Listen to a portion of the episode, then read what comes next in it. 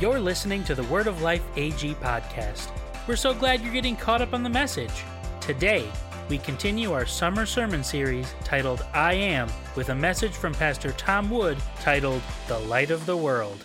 Let's check it out.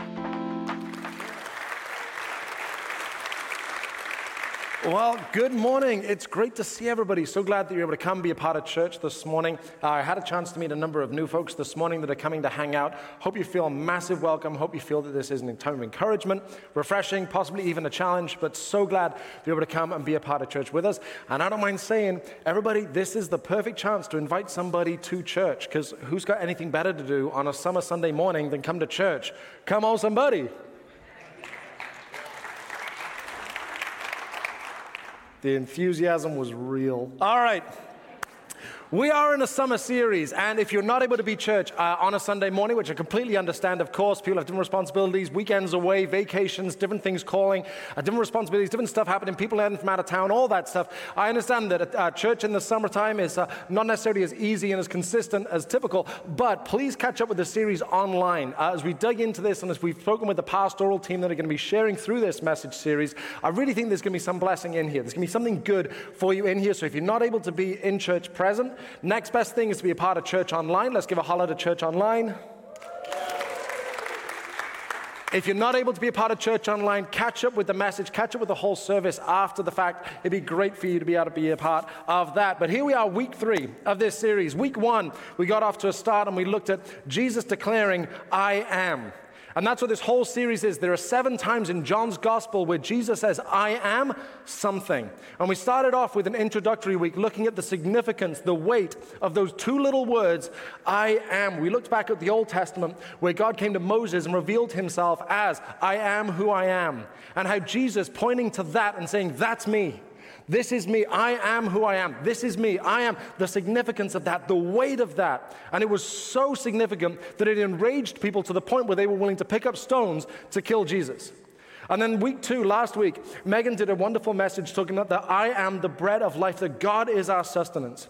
That we really need to ask ourselves, why don't we trust God to provide for our needs? I am the bread of life. I am your provider, your sustenance, and giver of life. That was last week. And then this week, we're going to be looking at I am the light of the world.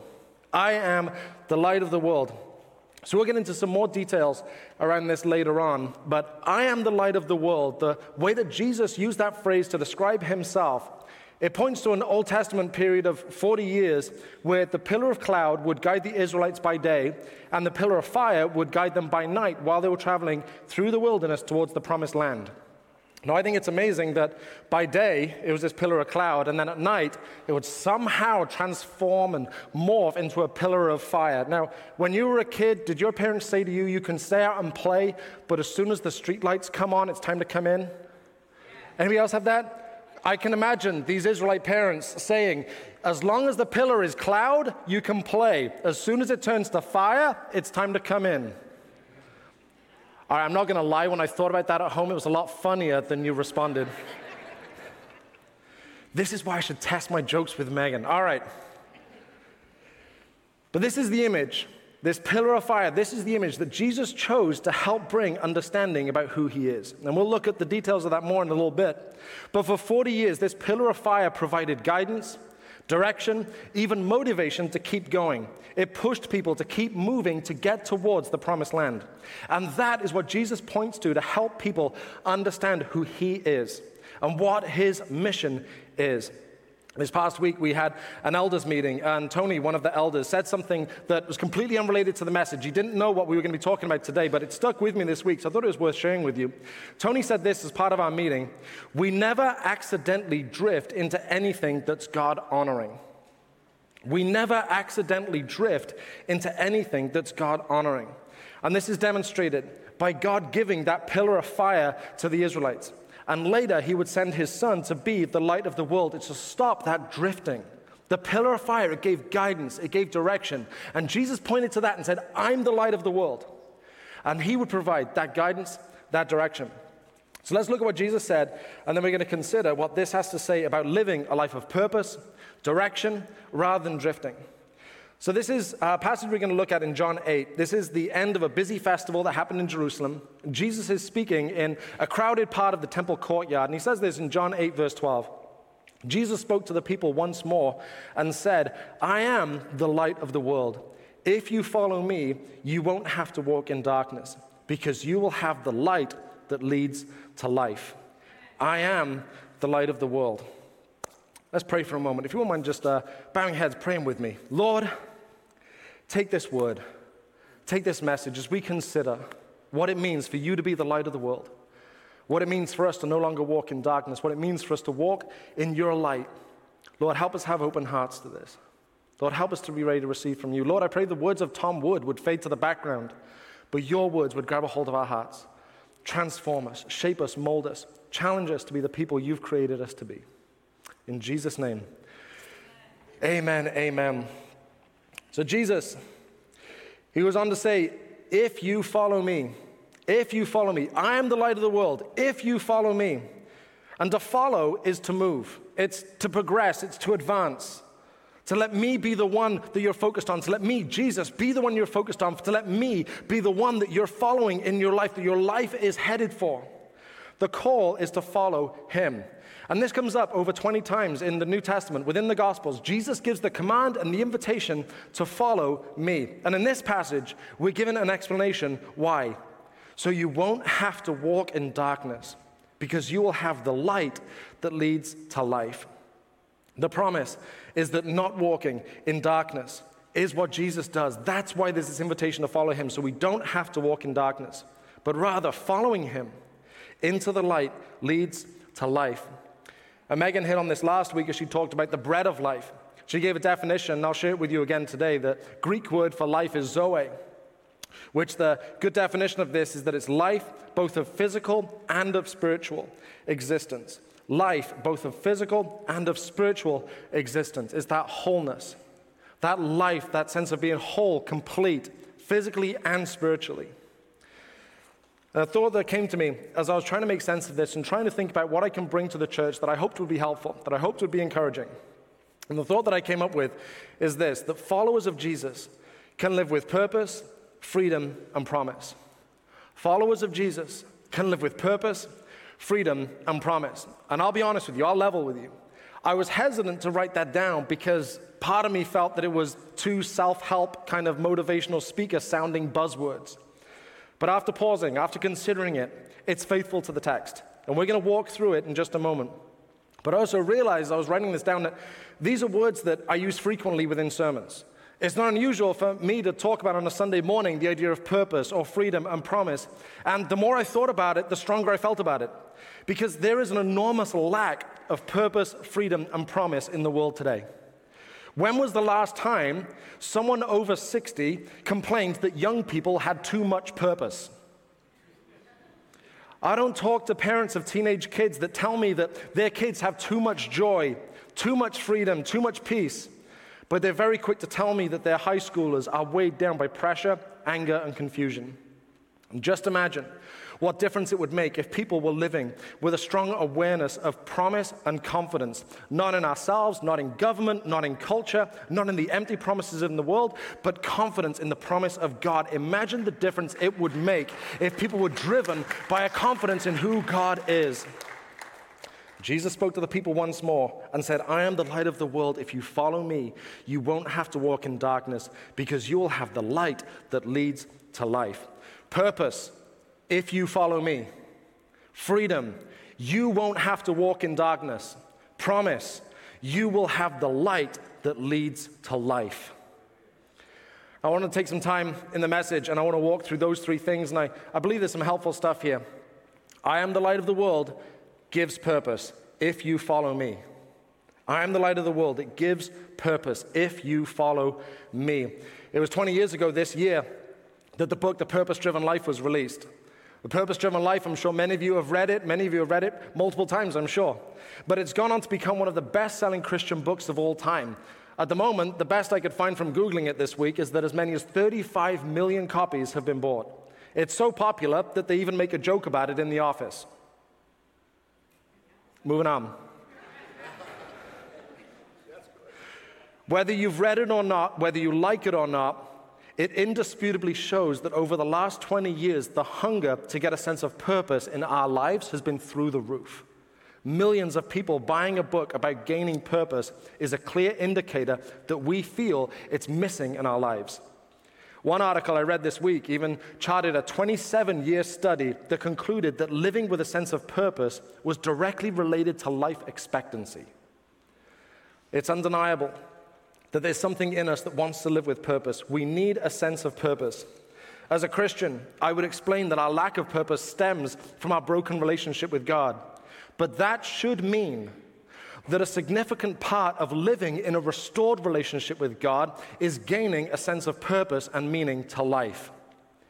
If our, if our lack of purpose, if our lack of direction, if our lack of meaning is rooted and stemmed and caused by a broken relationship with God, that should mean that as we live as believers with our faith and our confidence and our trust in Jesus as the Lord of Lords, King of Kings, the one that died for you and me and rose again on the third day, if our faith is restoring our relationship with the Father, that should mean that purpose and meaning is being rebuilt in our lives. If someone says to you, Let's go somewhere, follow me, every person in this room would say the same thing. Where are we going? It doesn't matter who's saying this, that's what we would all say. If someone says, let's go somewhere, follow me, first question, where are we going? If the person in response said, I'm not telling you, but I promise if you follow me, you'll find life. The question that each of us would have is, do I trust this person? For those of us that have committed to following Jesus, that's what we've done. We don't know where following him is going to lead. We don't know what challenges we'll face along the way. We don't know who else we're going to be traveling with but we trust the promise that this is going to lead to true life. That, my friends, is faith. I don't know the details, but Jesus, I trust you. I trust that you are the light of the world that can help me escape the darkness, escape from being hidden and afraid and ashamed and lost. And instead, I can follow you and live in the light. I can enjoy freedom and peace. There's a mixture of certainty and uncertainty when we make the decision to follow Jesus. Uncertainty includes where we're going. For example, I did not have any comprehension when I was a kid that I would end up in central New York married to an American girl with three awesome kids. And here we are. We don't know what challenges we're going to have along the way. We don't even know what specific tasks we're going to be doing to fulfill this purpose. But what we are certain of is who we are following. We are certain that we are following the Lord of Lords, the King of Kings, the Savior of the world, the Son of God. And what's going to happen when we follow him? We can be certain that he pulls us out of darkness and into light. This is our purpose. As spiritual as it is, it's also practical. This being pulled out of darkness into light, it will show itself practically in our everyday lives. When we commit to get out of the darkness, God moves our lives start to change. We're going to get ourselves straightened out. We get stronger and healthier emotionally and mentally. We're going to start telling the truth and living a life where it's easy to tell the truth. We're not going to hide sin in the darkness and let it grow. We're going to take responsibility for ourselves. We're going to have the courage to get help when we need it. We're going to be good neighbors and good employees. We're going to do it right and properly, not look for shortcuts. We'll achieve things that are worthwhile. We'll look at today and reflect how can we be better tomorrow? We'll teach others the helpful things that we've learned. We'll be open to find out how God will use us to make a difference in the lives of others. We're not going to hide and wait for the world to happen. We're going to live with a sense of adventure. But we're going to emerge from the darkness, ready to find out what living in the light means find out what living and following Jesus looks like. We're going to prioritize His purpose, His freedom, and His promise above anything else the world can offer. When He says, I am the light of the world, we respond with a life changing commitment because we're done with the darkness.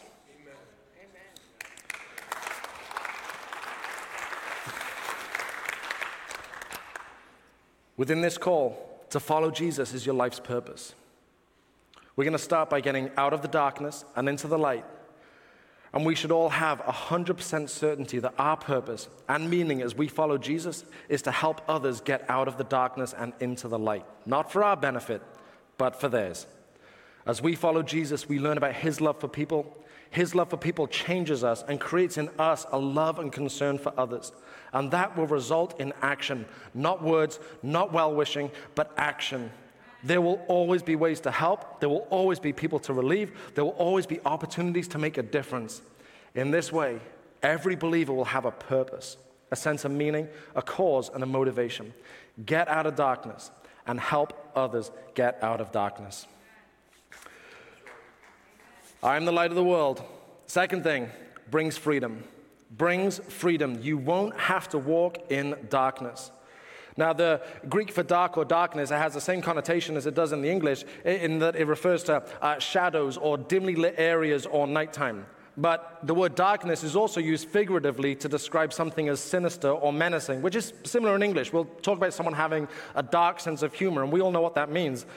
And of course, as we think about why is this the case, why do we connect sinister and evil and menacing and, uh, and nefarious things with nighttime? I think it's the simple fact of, you know, the lights are down, you can't really see. You can't be on guard as well. It, this is prime opportunity for people with bad motives to do unspeakable things. Happens in the darkness.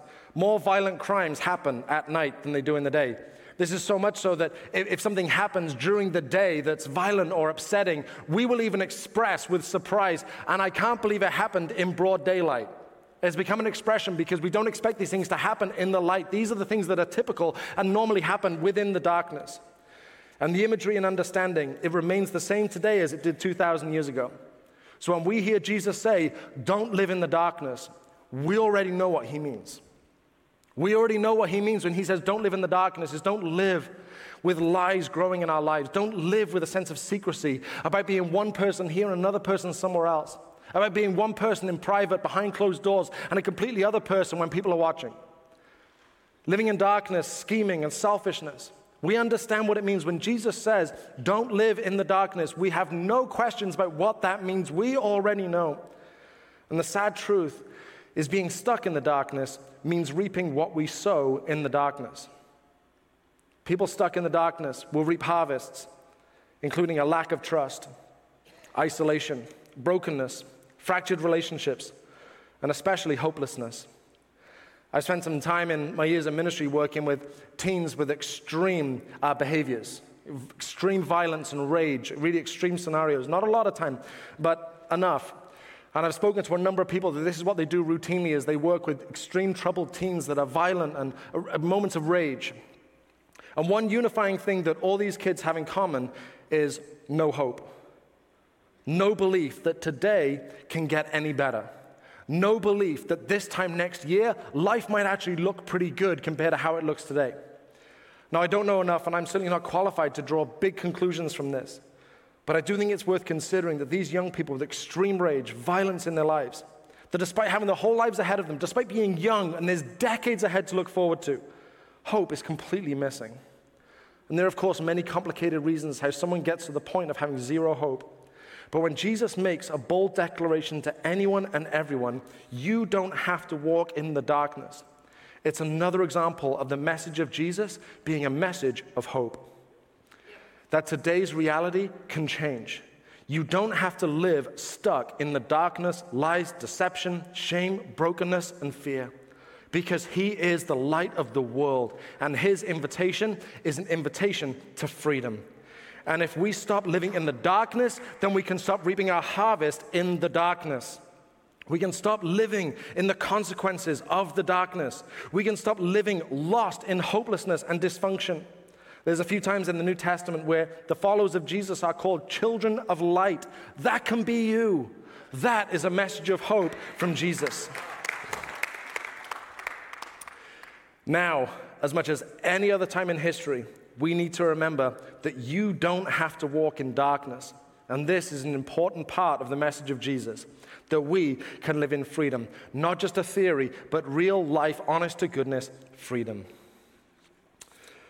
First thing was light of the world gives hope. Second thing, brings freedom. Third thing, I am the light of the world, makes a promise. You will have the light that leads to life. You will have the light that leads to life.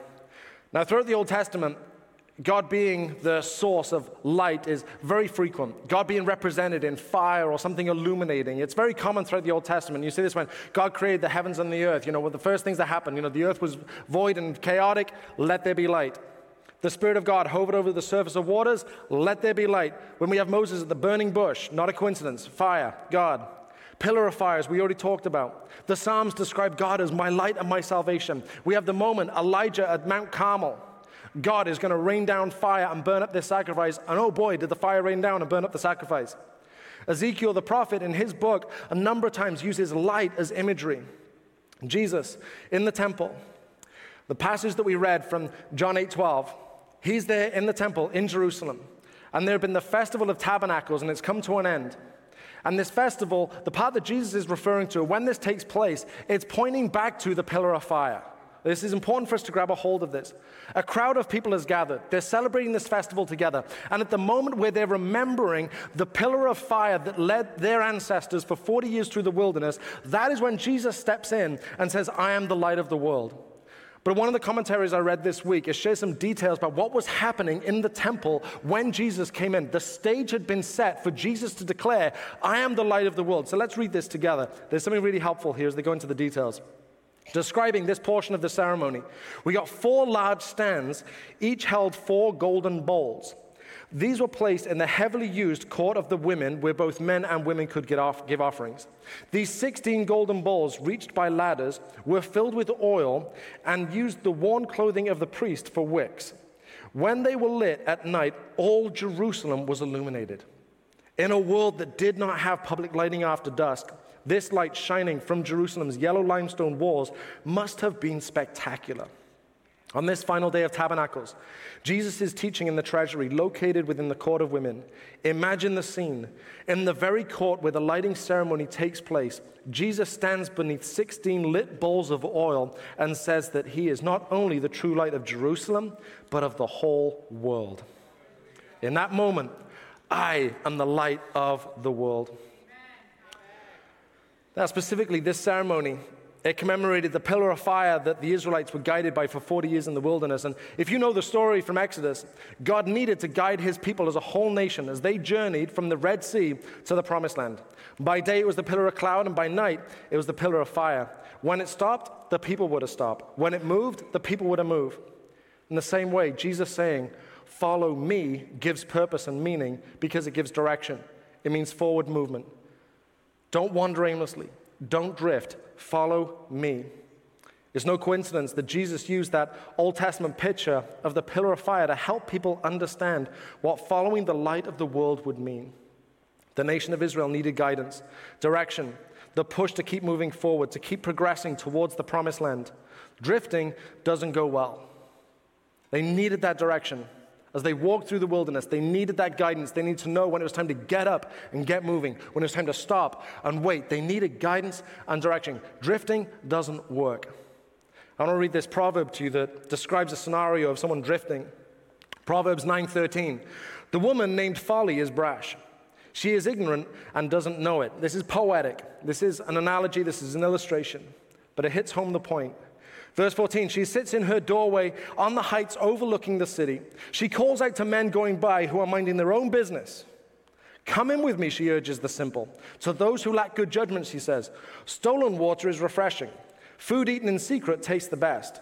But little do they know that the dead are there. Her guests are in the depths of the grave. And how many of you know they're not really talking about stolen water and they're not really talking about food eaten in secret? But that's where the dead are drifting into temptation, drifting into darkness, drifting into things they're going to later go on to regret. But our promise is that if we follow the light, we will find life. Life is not found in the promises of the world. It doesn't matter how much money someone accumulates. It doesn't matter how many social media followers people have. It doesn't matter how much of an influencer you may be. You can sleep with as many people as humanly possible, and it still comes up short. But the promises of God is that this will lead you to life, true life. And with this in mind, here's a verse that we should all take to heart. Philippians 2:13.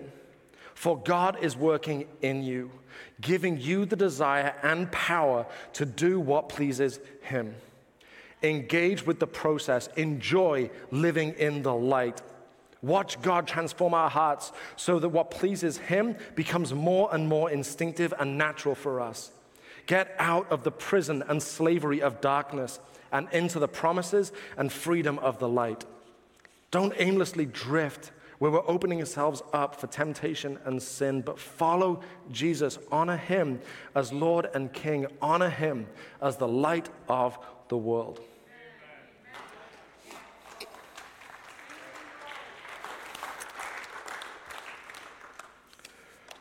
The person that wrote John's gospel was John, and John would write a number of other books uh, that we have in the New Testament today. So, John was a follower of Jesus. He was there with him.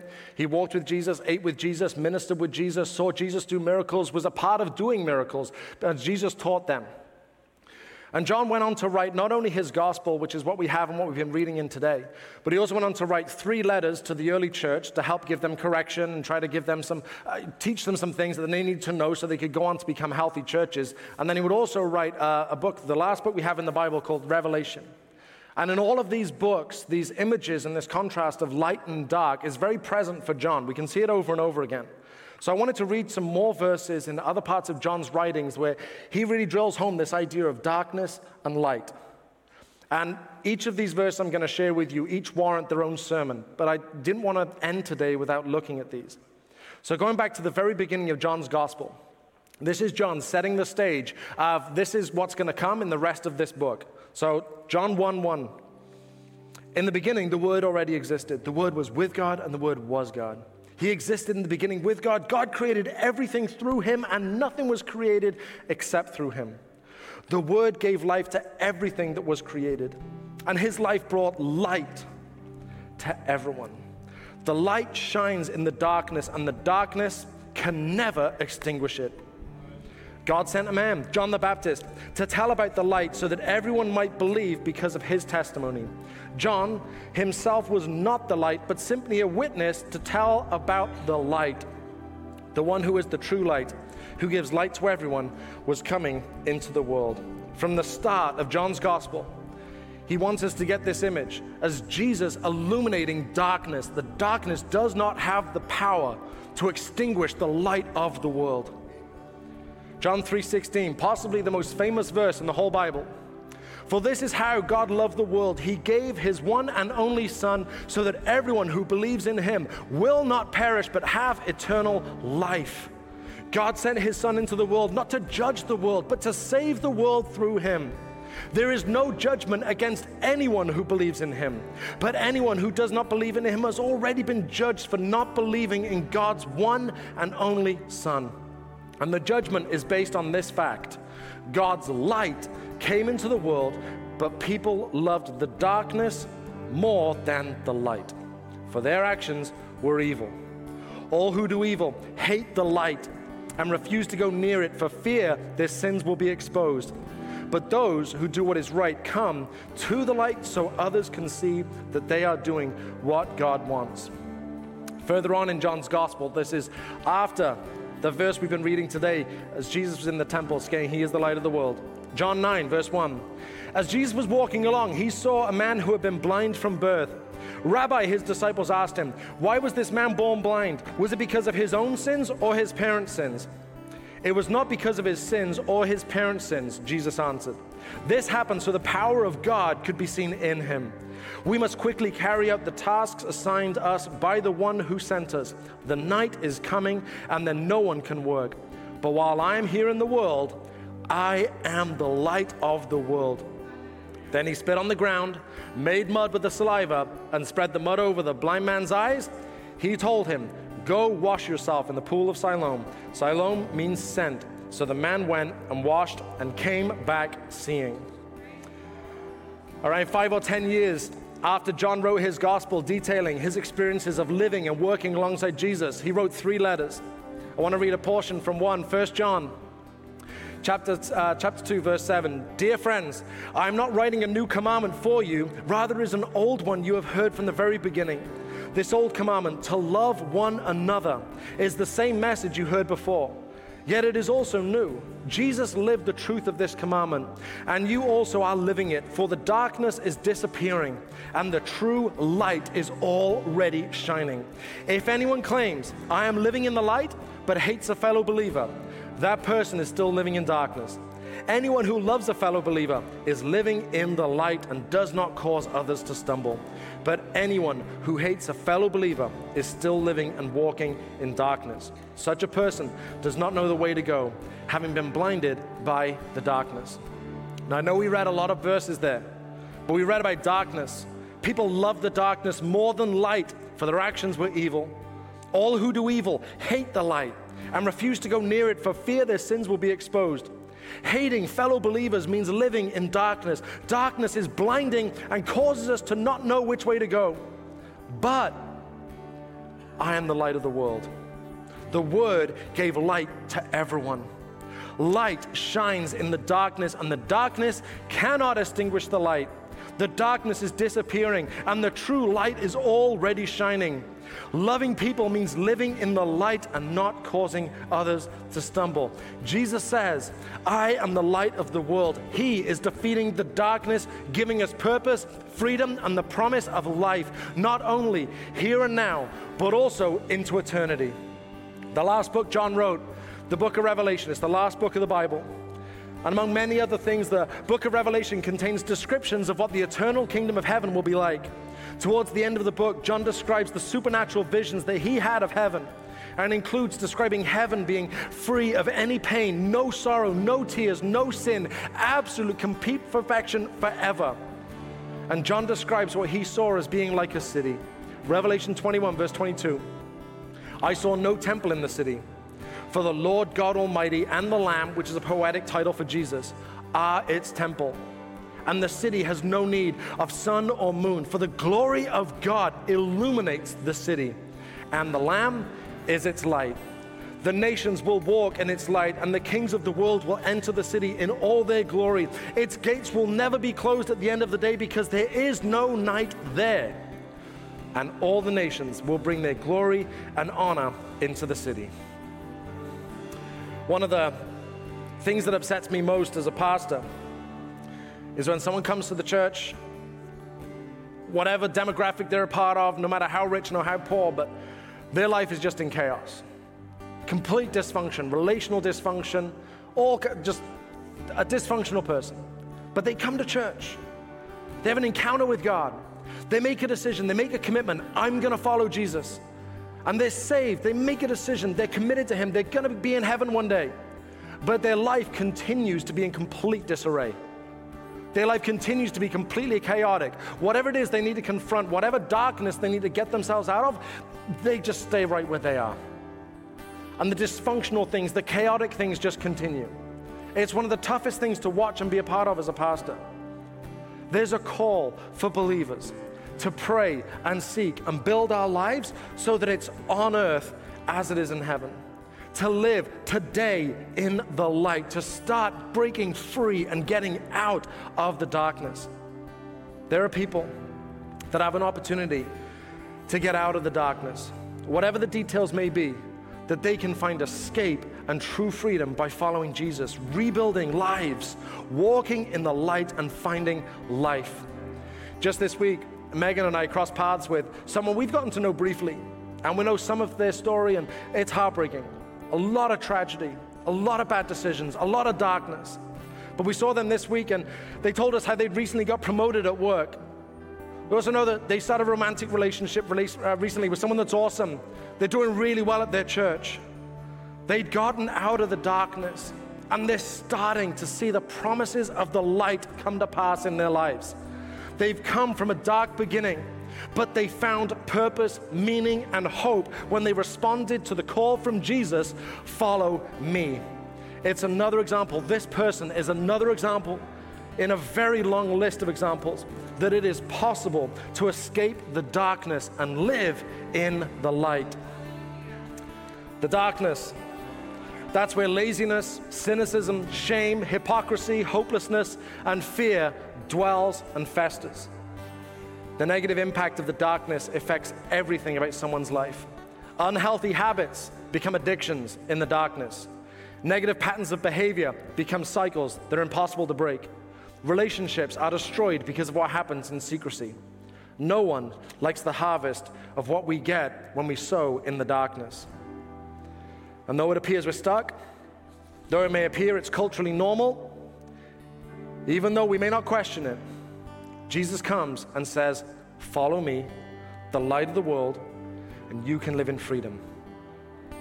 This then presents us with a choice. A casual response to all this cannot possibly be the answer. We need a determination and a lifelong commitment, a personal investment to reorientate our entire lives. The best way I could think to sum this up is we need to reject the darkness and love the light. We need to resent the empty promises of the world that will inevitably drag us down. To have a determination to break free. Wishy washy sentimentality is not the answer. Treating Jesus like an add on to our busy schedules is not the answer. A soft, gentle, casual commitment doesn't match the escape we need to make. Get angry at all that the darkness has stolen from you. Acknowledge the devastation that sin has brought in your life. Then start breathing in relief that there's a new day. And God's mercies are new every morning. Set your eyes and focus on Jesus. Follow Him. And when we follow Him, let's truly follow Him. Let's trust His teaching. Let's put it into practice. Let's forgive and be kind. Let's care about others and do something that helps people get out of their darkness. Let's embrace the light, embrace the peace that comes from following Jesus. Be aware that the world is persuasive and it's always easier to go with the flow. But normal is not working. The world is drifting. The current is strong. But anyone that takes a step back can see it is not pulling people towards joy and hope and freedom, but misery and emptiness. And in that environment, Jesus steps up and says, But I am the light of the world.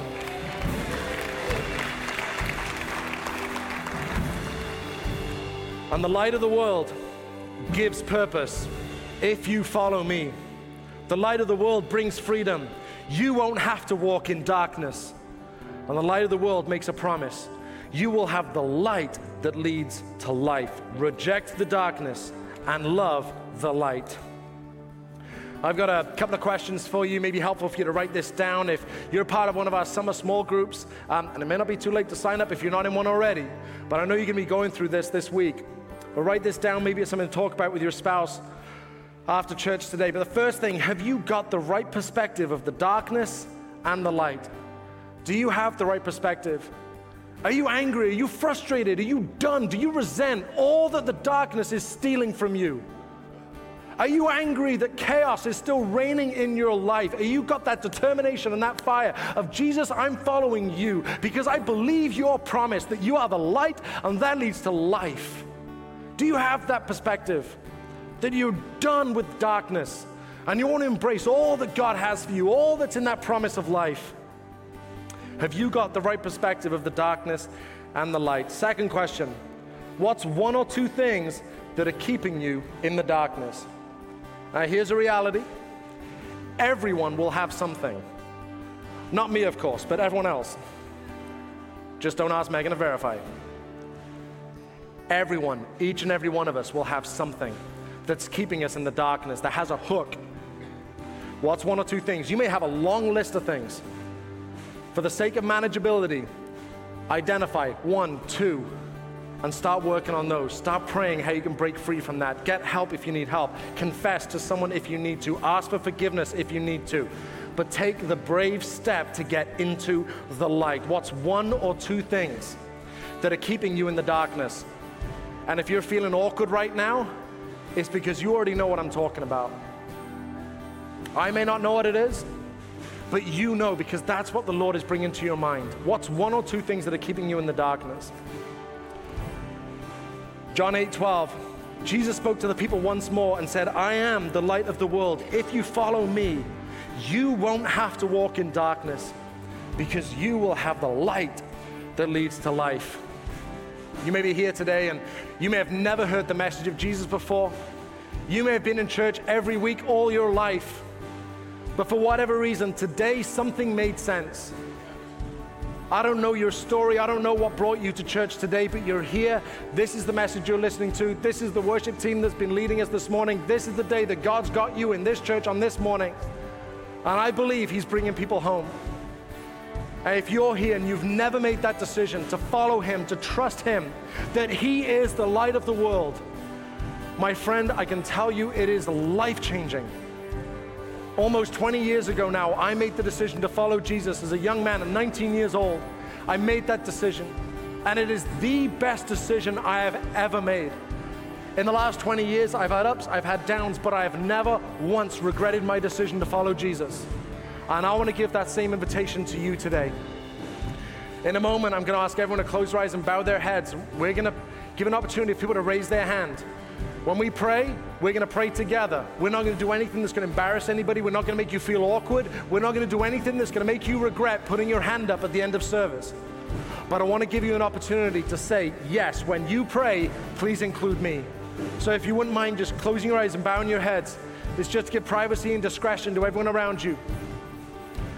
But if you're ready, if you're at that point, if God has brought you to that point where you know that you know that the message of Jesus is for real, you know that He is the Son of God that loves you in an indescribable way. He went to the cross for you, and three days later, He rose again from the grave, conquering the power of sin and death once and for all. And you're ready to put your faith and confidence in Him and follow Him to get out of darkness and into light. If you're ready to make that decision today, could you just put your hand in the air just so I know who I'm praying for? Amen. Anybody else here? Thank you. Anyone else? Amen. Come on. Anyone else here? Anyone else? Wonderful. Amen. Amen. I'm going to pause for a moment. If this is your moment, if this is the day where it all turns around for you, I would love to take a moment and pray. When we pray together, to know that you're included. Anyone else here before we pray?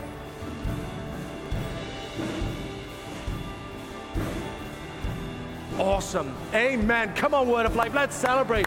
People making the best decision any one of us could ever make. Oh, awesome. Amen. Well, we do this at the end of every single service. We pray a prayer together. The words are on the screen. I want to invite everyone here to pray. And if you're one of those people that put your hand up, believing that this is the moment where you can go from darkness to light, pray this, believing there's power in this prayer. So come on, everybody. Lord Jesus, I believe you died for me. I want to follow you. I invite you to be Lord of my life. Help me follow you every day. I want to leave my old life of sin behind and heal my broken relationship with God. In Jesus' name, amen. Come on, one more time. Let's celebrate with everybody making that great decision today. Amen.